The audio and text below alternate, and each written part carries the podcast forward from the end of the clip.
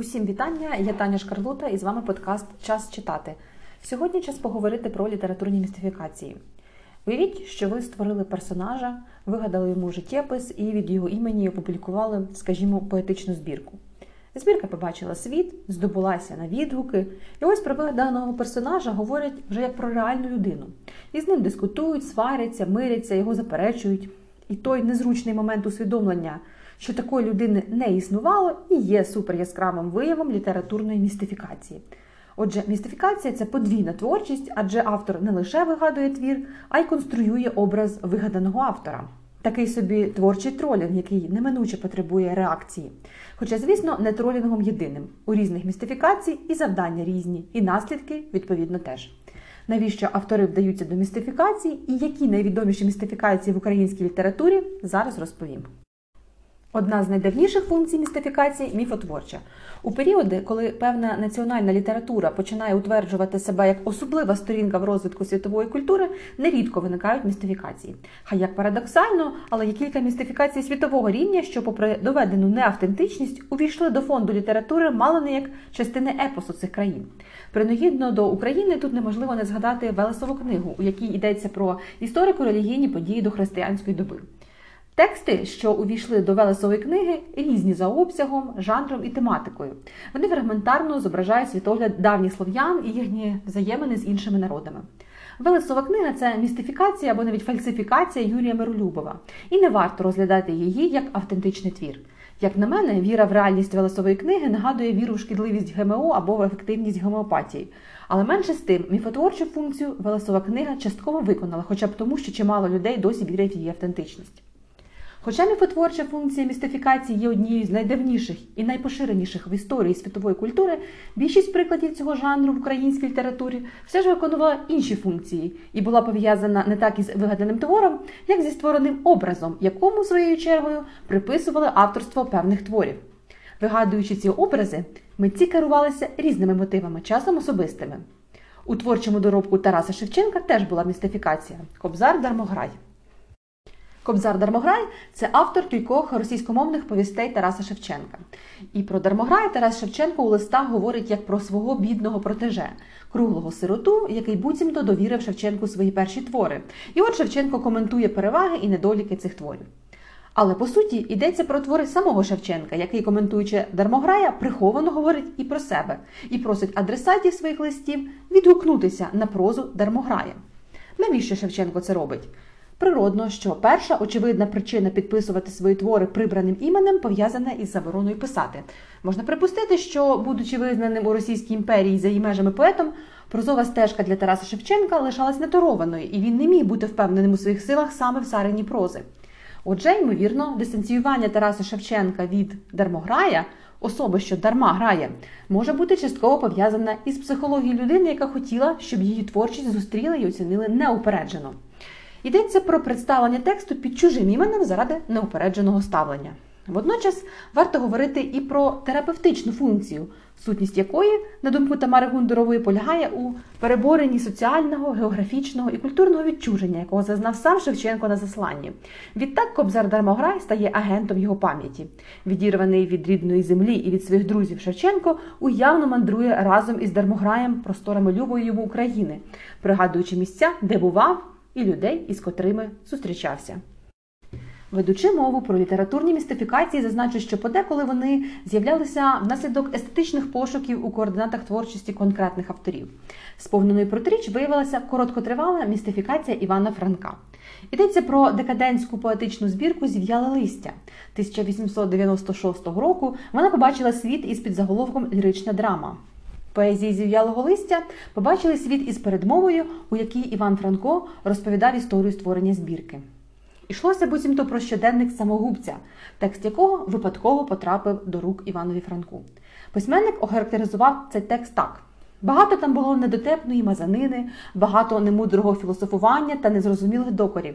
Та серед тої полови попадалися місця повні сили і виразу безпосереднього чуття.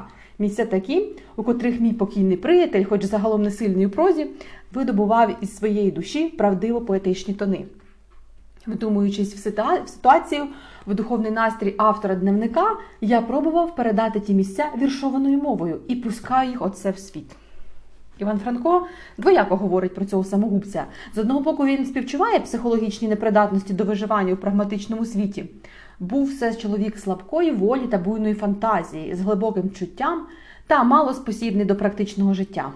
З іншого боку, Франко трохи іронічно характеризує його поривання, зауваживши, що я вирозумів лише скільки, що небіжчик влюбився був якусь панночку, дістав від неї коша. Видно, розумна панночка була, знала, який муж їй потрібен. Отже, автор свідомо відсторонив себе від тематики збірки, граючись. Однак така засторога не привела до очікуваного ефекту, і мало хто повірив в існування щоденника самогубця. А критик Василь Щурат, так це той самий Щурат, цілком справедливо не забарився охрестити Івана Франка декадентом, назвавши його ліричну драму об'явом декадентизму в україно-руській літературі. Через 14 років після виходу збірки і розпалу дискусії Іван Франко написав другу передмову до зів'ялого листя, де визнав, що денник самогубця був вигадкою, містифікацією. Прозова передмова до першого видання, яка тут друкується без змін, пише Франко, не більше ніж літературна фікція. Таким чином, можна вважати, що Іван Франко частково примирився з власними творчими експериментами і вдаватися до містифікації більше не було причин. У цьому разі стратегія містифікації передалася автору як спосіб еволюціонувати у своїх естетичних поглядах, віднайти у творчих пошуках нову стезю. Справжній розквіт містифікації припадає на 1920-ті роки. Едвард Стріха, вигаданий Костем Буревієм, чи не найвідоміша містифікація в українській літературі. Її ще можна назвати класичною. Автор вигадав образ, наділив його життєписом, ба навіть темпераментом, а згодом видрукував стилізовані під футуризм поезії пародійного спрямування. Історія побутування цієї містифікації курйозна. Коли 1927 року Михайль Семенко отримав вірші з листом, у якому автор дипкур'єр брюнет 25 років із апетитом колосальним, закликав редактора негайно відповісти про ступінь зачарованості творами, лідер українських футуристів просто не міг не зреагувати на послання зухвальця. Він не тільки надрукував поезії Едварда Стріхи в новій генерації, а й відповів авторові. Так почалося листування. Поступово Михайль Семенко став прихильником творчості загадкового Едварда Стріхи, навіть ставив його за приклад іншим авторам. Пишіть, як Едвард Стріха, тоді будемо друкувати. А в поемі Зозендропія Семенко вбачав не менше як ознаки шедевру. Однак авантюра Едварда Стріхи полягала в тому, що його твори були призначені футуризм висміяти. Однак, за елементами шедевру, Михайль Семенко того не помітив, навіть коли Едвард Стріха говорив про це відверто. Танцюйте на моєму парнасі, регочіть від моєї поезії. Вірш танцюйте читачі. Чи я пародези на них у їх же журналі лівою ногою творив функціональні, щоб сміялися з них в Донбасі і Недесі, а Михайль Н. Конко і Ко кричать функціонально, геніально. Дізнавшись, що його купили, Михайль Семенко вийшов із ситуації цілком у стилі футуристичної авантюри. Він спершу сам узявся писати вірші під іменем Едварда Стріхи, а невдовзі взагалі убив його, подавши в новій генерації некролог. Цікавою була маловідома літературна містифікація Порфирії Горотак, що з'явилася на еміграційних теренах у середовищі мистецько-українського руху. Порфирій Горотак дебютував 1947 року, коли в Зальцбурзі побачила світ його перша збірка Дияболічні параболи. Дияболічні параболи, як результат спільного творчого експерименту Леоніда Мосенза та Юрія Клена, з'явилися наприкінці життєвого шляху обох письменників, коли їхні головні твори Останній пророк та попіл імперії було написано.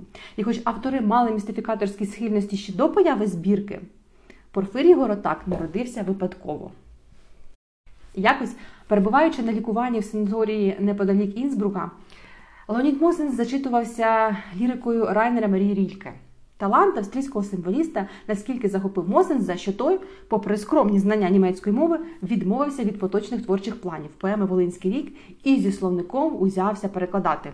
У той самий час в санаторії відпочивала подруга е, Юрія Герича, який 1958 року, а через 10 років по смерті Леоніда Мосенза, опублікував в українській літературній газеті статтю про те, як постав Порфирій Горотак. І саме в цій статті Юрій Герич і розповідає історію створення містифікації, зазначивши, що його подруга Христина Олександрівна сповістила Мосенза, що знає невідомий, неопублікований досі вірш Рільке. Заворожений творчістю Рільке, Леонід Мосин спочивався на порозі наукового відкриття, коли слухав історію згаданої поезії. Її щасливим випадком знайшли у паперах померлої італійської графині Чіполи, яка записала текст із пам'яті. Христина Олександрівна навіть зацитувала той вірш, та Мосин не міг зрозуміти його змісту, оскільки погано знав мову, і попросив записати. Проте навіть після повторного прочитання вірша мало що прояснилося. Відбулася дискусія, вірш перечитувався багато разів, але все одно зміст був незрозумілий. І тоді ж, ніби позірний дефект, було відписано на рахунок символіки рільки, і прийнято, певно, що зміст там, без усякого сумніву, має бути, він там є, хоча його чітко і не видно. При цьому формальна сторона цього твору мала цікавий вигляд і легко сприймалася на слух. Із настроєм тріумфатора Леонід Мосенс повернувся до своєї кімнати, замисливши показати бібліографічну рідкість другові Юрія Вклену. Той одразу зацікавився джерелами походження цього тексту, зауваживши, що ну, воно не рільки ніби й подібне, але чогось ніби бракує. Урешті-решт, пошуковці були вкрай здивовані, коли виявилося, що насправді це зовсім не твір рільки, а жарт Христини Олександрівни. Справжня історія твору була такою. Цей твір е, запам'ятав німецький шляхтич, щоб на одній із літературних вечірок у виступі про літературні стилі навести цей текст як приклад того, що за досконалою формою часто може бути ніякого сенсу. Так з'ясувалося, що твір належить не австрійському класику, а якійсь графоманці. Але прикре відкриття Мосенза не розчарувало, а нарадше надихнуло. Він розповів про свою пригоду Юрія Віклену, і в розмові народилася ідея і собі створити щось подібне. Врешті Мосен зі Кленом сміялися довго і голосно, а клена в такому веселому піднесому настрою доти давно вже ніхто не бачив. Отак от, от і народився Порфирій Горотак. Образ Порфирія Горотака і його вірші, в яких у пародійному ключі пересмислювалися творчі настрої середовища тогочасної еміграційної літератури, одразу ж викликали інтерес і принесли популярність. За словами сучасників, Горотак став справжньою літературною сенсацією. На Порфирія Горотака по-різному зреагували критики, дехто відгукувався схвально, дехто, як, наприклад, Юрій Шерех, ображався на авторів містифікації за деякі шпильки на адресу муру. Але загалом це була красива літературна гра, дотепне, не позбавлене самопередіювання, обговорення літературно-суспільних тем і, врешті-решт, цікава дискусія. Якщо говорити про сучасні літературні містифікації, то найвідомішим містифікатором є Юрій Винничук. Серед містифікацій Юрія Винничука найвідоміша є історія з Мальвою Ландою, проте цікаві інші курйози пов'язані з текстами давньої української літератури. Приміром, до третього тому хрестоматії слово многоцінне увійшов твір Пісня світова маловідомої письменниці Анни Любовичівни. Її ім'я, як авторки жіночої лірики 17 століття, уже увійшло до енциклопедії і довідників, та насправді ж вона не більш як вигадка Юрія Винничука. У цьому письменник сам зізнався, коли до нього звернулася студентка з наміром написати дипломну роботу за творчістю Анни Любовичівни. Вона шукала перше джерело. Я її джерело і вигадав, шукала бідна, прокоментував Юрій Винничук в одному з інтерв'ю. Аргументуючи, навіщо він вдався до такого прийому, Винничук відповідає. Мені бракувало жінок поетес. Ну а що, Маруся Чурай? От я й вигадав свою. Принагідно до творчості Юрія Венечука припускаю, що його містифікації спрямовані на гру заради самої гри, на провокацію і виклик. Скандали, що часом можуть призвести до мало не до судових тяганин, письменника не лякають, ба навіть розпалюють ще дужче. Йому подобається те, що відбувається довкола твору, а суспільний резонанс спонукає до нових звершень, зокрема і містифікаторських. Письменник чудово розуміє, що можливості літератури як вигадки невичерпні, і застосовує їх на практиці, залюбки зодягаючи і зриваючи свої ж маски. Отже, літературні містифікації є дуже різними, різні обставини їхньої появи, сприйняття і слід в історії літератури. У суспільстві сформувалося неоднозначне ставлення до літературних містифікацій, і вони посідали різне місце на культурологічних літературознавчих п'єдесталах. Розбіжність у розумінні природи і функцій цього явища пов'язана насамперед із тим, що містифікація невіддільна від поняття неправдивості, а тому, нібито за замовчуванням, зачіпає етичні уявлення людей.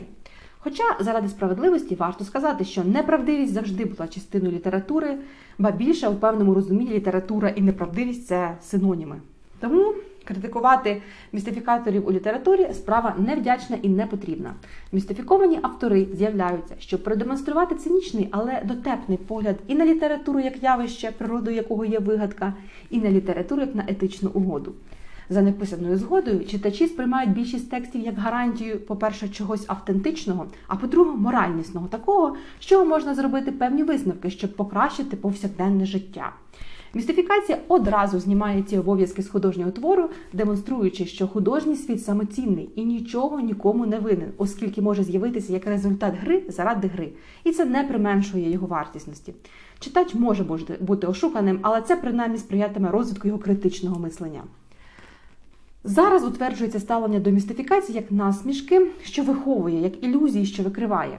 Єдність і боротьба протилежностей, правди і неправди заради досягнення істини вдало втілені в самій природі феномену літературних містифікацій.